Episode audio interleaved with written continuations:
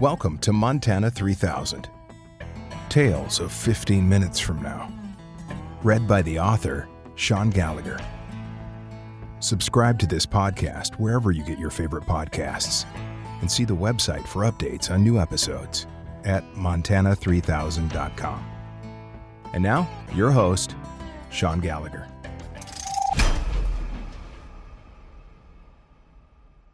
Campfire Tale.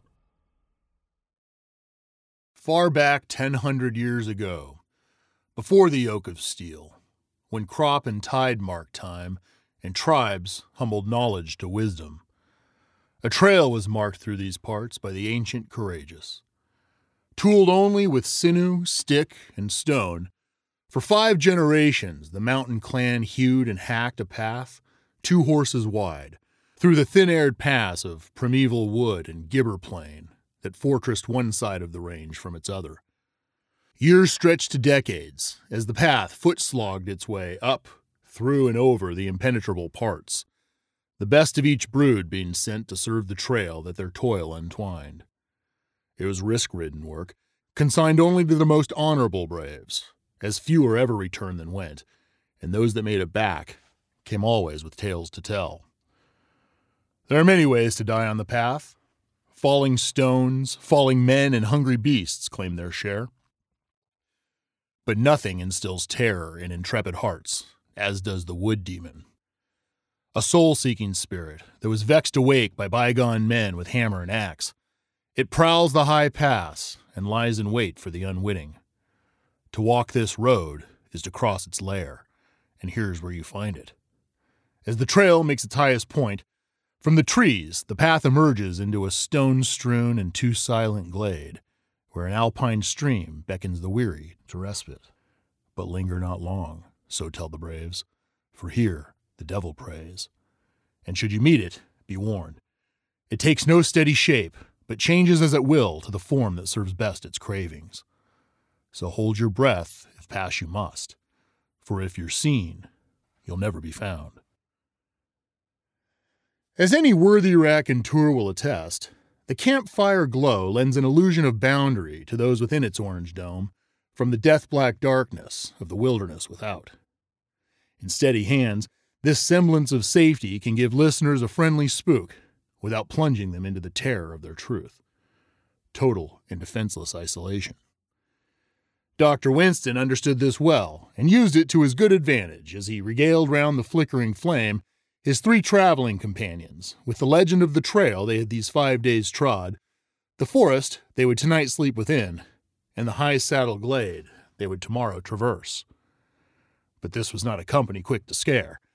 Seasoned trail hands all, the four friends and their horses had set out a week past from the lonesome cowboy outpost of Goodbye Gulch in search of deep wilderness and, if fortune favored, maybe an elk or ram.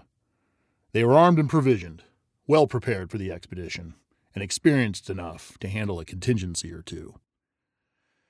Horses bedded, chow ate, bottle passed, and stories told, it was time to bunk down and rest to dawn. So, beneath the quilt of a billion stars, they slept and dreamt the sleeping dreams of the fatigued and much contented. Jackson Rue rose in silence with the dull glow of pre dawn to set the fire, fry the rashers, and boil the grounds. He was a wizard with a hot camp pan, and nearly as good on the jaw harp. Cap Allen woke next to feed and water the mounts. He could hit a bird's eye at a thousand yards, a trick he picked up sniping unlucky foes during the war. Henry George and Dr. Winston roused last. Doc wandered off to make water, while Hank hobbled over to Jackson to welcome him to the day and have a cup. His limp, the result of an ill placed blade through the foot, during a drunken game of mumbly peg on another ride with the boys years back. After victuals, they broke camp, saddled up, and sifted onto the trail in loose formation.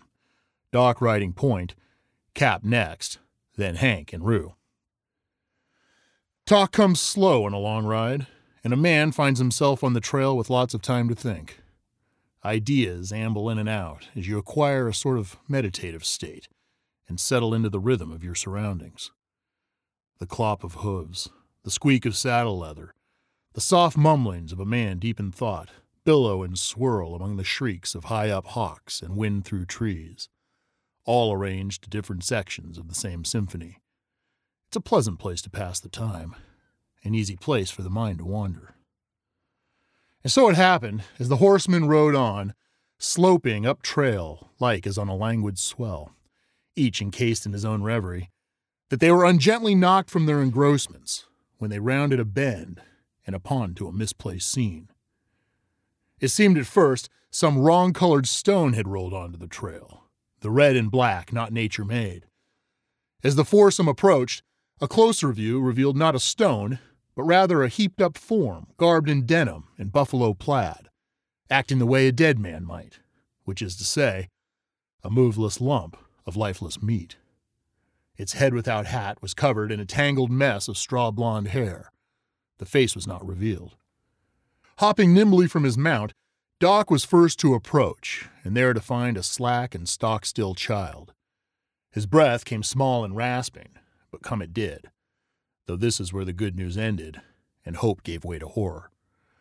Trussed tightly, round throat to boot, the boy was mummy wrapped in rusty barbed wire. It burrowed through his clothes and sank into the flesh below. He was slick with blood and had been dumped without ceremony where he lay. Best guess put him around 11 or 12 years aged. Moving with grim efficiency, as like the seasoned surgeon he was, Doc turned the boy to his back, grabbed the lineman's pliers from his saddlebag, and began to cut and dislodge strands of corroded metal from the near dead child. The other men, dismounting next, took Doc's cue, grabbed their tools, and began cutting too. The boy's eyes looked up into his skull and showed only white. Foam bubbled pink at the corner of his mouth. As the stiffless sufferer was slowly unfettered and his bonds unbound, blood flowed the greater, but his breath improved. Doc implored a quick encampment so their patient could be made stable and put to more thorough ministration. Fortune shone down as Cap rode ahead, then back, reporting a nearby clearing with a soft creek flowing through. The riders made haste, their patient in tow. It was a sleepless night as Doc directed the men around the fire to various tasks in service to their slow stabilizing victim. Water was fetched and boiled, bandages wrapped, changed, then rewrapped, and a vigilant watch kept over breath and bleeding. When finally dawn crept in, the worst was through, and survival now a cautious expectation. Rue's coffee never tasted so good. It was late into the next day when the boy began to stir from his restless sleep. His eyes fluttered briefly, then flashed open in panic, the wide eyed terror reminiscent of a bog trapped foal. He struggled to rise, but the riders held him down. A surprisingly difficult task. The boy was strong with fear. Where am I? Who are you? I got to get off this mountain. Let me go. The boy was panicked, nearing hysterics, thrashing against the arms that held him. There's a devil roams here, a soul taker. I'm the last of us. Blessed heaven and tarnation. We got to go. Let me go. More thrashing. Easy, son, easy. Doc soothed as he tried to calm his discomposed patient. You're safe now. You're okay. Here, have a drink. Doc motioned to Hank for a canteen. The boy took the water absent mindedly, sipped small, then, seeming to regain some wit, met eyes with his benefactors, who were circled tightly around him. This wood is spoilt, evil like. We gotta go. With greater control, but still terror stricken, the boy spoke more slowly, on a knife's edge of frenzy. Rue asked gently, Who did this to you? Where are they now? Mom and Pa got took. Baby, too. Why'd it took the baby? His moment of lucidity gone, the boy began to slide back to his dark hysteria. Having seen war, Doc and Cap knew well the look of unbridled panic a man's eyes can take when losing his grip on what's real. Rue knew that face as the one his father flashed him, before the Tulsa roughs slid a loop over his head and lifted him by his neck up a tree, some 30 years back. Hank was a man of the range and, by appointment, only too familiar with the very decorations of primal fear. None of the men, however, had ever stood in the presence of such gross insanity as like that to which they now bore witness. Water didn't calm him, so they moved to whiskey, and after a wee dram, the boy's story began to trickle, then flow. We was three of us riding westbound by horse drove wagon out of Missouri, Independence Town, heading to Eureka Valley in San Fran for established Pa's mercantile. There was Pa, me, and Ma. Ma was spectant with a little one, so we was rushing to get round the range for first snow hit. Bad for us, though. The wagon were too heavy, and we sunk her in soft sand west of Camas. Pa got real nervous because he didn't want to have no baby in the mountain winter, so we cut the Conestoga loose and tried to make fast on horseback, straight over the pass, before real cold hit. We was about five days up mountain, things going good, when we met a hitch. Coming around a blind turn, we troubled a sow griz with a couple of cubs. She didn't like it none and made the charge, but then veered off into the woods with her little ones at the last chance. We was scared good, but none chewed up, thanks to heaven. One of our horses spooked, though. Got himself twisted up and busted a leg. We knowed we had to put him down, though Paul had that mama griz on his mind. By the time we gets ourselves resituated, it was getting on to late day, and we didn't have much trail light left. Not wanting to bring around another meeting on account of the blood smell, especially not at dark. Pa decided we'd make camp and set up a big fire in a perimeter, then get on early next morning and leave the carcass behind. So we moves a little up trail, away from the remains, till we find a campable clearing. Bit rocky, but had a watering creek. And we lodged down for the night. Made us a big fire, passed around some hardtack for supper, then put our backs to the flame, and Pa and me kept a two man rifle watch while all got some rest. Eventually, all goes to calm, no bear in sight, and Pa and me each settled in with itself. Must been about halfway to sunup when everything goes real quiet. Too quiet for forest. Even the creeks seemed to stop bubbling. It was real dark, too, on account of there being no moon that night and plenty of clouds. There weren't no tree line to our eyes neither, just one big sheet of black outside the fire's glow. Felt like what deaf and blind must feel like, I imagined to myself. Both of us was a little tight, thinking that Mama sow must be nosing near about.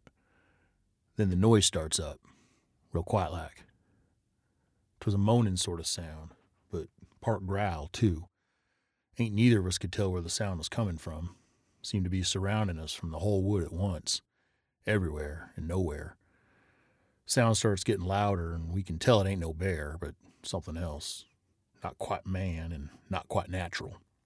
Sort of lonely and threatening. Ma's up by now, too, getting real nervy and hollers, Who's there? And Pa tells her to hush up. He don't stop the sound, though. In fact, it starts getting louder. We's all getting pretty twitchy by this time, sitting in dark, black as sleep, and hearing whatever we's hearing surrounding us. When from what must have been the wood's edge, a small glow starts up, and we source the sound to it. Weren't much shine to start with, but after a bit we can tell it's two blue lights, bright and small sized, about waist high from the ground up and close together, coming toward us slow. The blue lights is moving closer and closer, that moaning sound all the while accompanying. Then, as it's all getting close to the edge of the campfire rim, of a sudden, the lights go out and the sound goes off. Everything's back to quiet and dark. As if by way of demonstration, the boy at this went death silent and stone still. He sat for a moment, deep in muted thought, seeming by appearance to be gathering the resolve to continue his account. His strength regained, with a fortifying breath, the boy resumed. I can't right say what happened next. All fell to chaos. What I seen is a demon step from the dark and into the light. Its eyes bluer and blazing blue, like sapphires on fire. Didn't right know what I was looking at. Ma starts a screaming, but gets cut off short on account of having the baby tore out her belly by the devil who moves faster than anything I ever seen. Paul fires off a shot, though ain't nothing to hit but air. And something from the edge of the firelight grabs him from behind and yanks him away, screaming into the darkness. In no second's time, I'm there by myself. Mom baby's on the ground, blood out limp. and Paws flat disappeared and not screaming no more. Then I hears that moan and growl behind me, and all goes dark.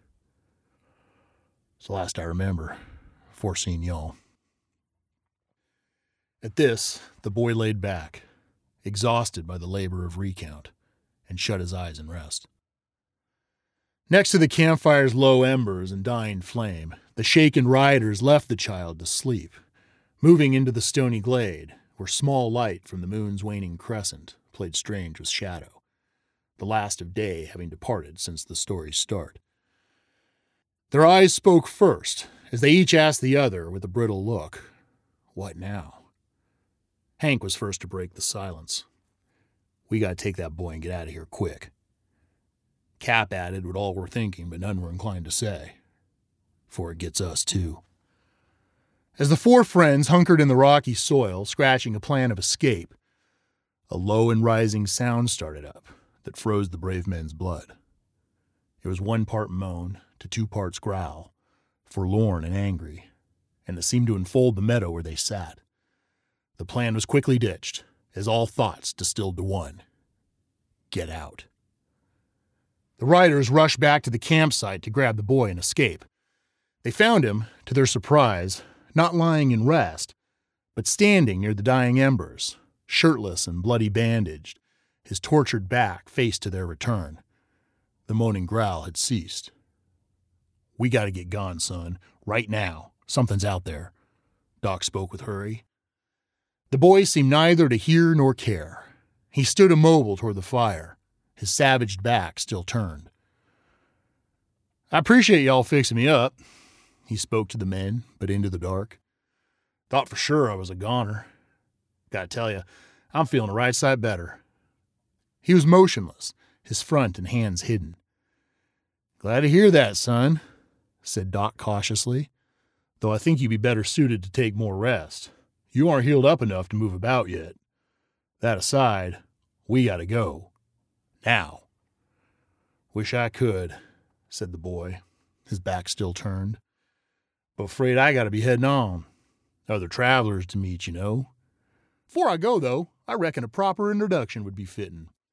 Now I knows Doc and Rue and Hank and Cap, but I don't reckon y'all knows me.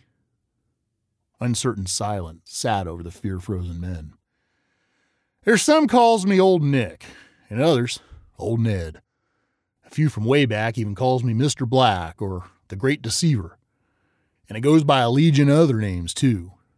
But what I'm most familiar by ain't my name so much as my trade. And here it is. At this, the boy turned to face them as the very last of the embers died, and the four riders were pitched into unsighted darkness. First thing the men discerned was that the boy's hands, which he held palms up and waist high before him, were glowing blue. Each hand held a marble, shooter sized, that blazed like a flaming sapphire and cast a spectral glow in a small ring around him. His bare and bandaged chest had two black stripes running vertically down it. The men's eyes drew upward from the blue glowing orbs, past the dark stripes and up into the boy's shadowed face. They recoiled in icy terror.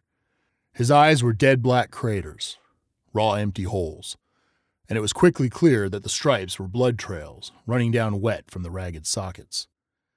Following the bloody tracks down the boy's slight frame, the men realized with horror that the blue orbs weren't marbles at all, but the boy's own eyes, blue as a glacier lake. They were alert and leering hungrily upon each of the riders in turn. The cowboys were terror struck as the devil, with a hell-born shriek, sprung upon them in a lightning strike of blinding blue. And so, as it had for a thousand years, the forest swallowed the screams of these poor damned souls, who found too late that they had wandered into the wood demon's still and stony prowl. Once the blood curdles died and their echoes receded, then, as like a serpent just struck, the freshly hushed greenwood recoiled itself to a loose repose, and the alpine glade of Devil's Pass returned to silence, sitting in wait for its next misfortune passerby. The end. This has been another episode of Montana 3000. Check out the website for more information and additional stories. Montana3000.com. If you like what you heard, please share it with your friends. Until next time, happy trails.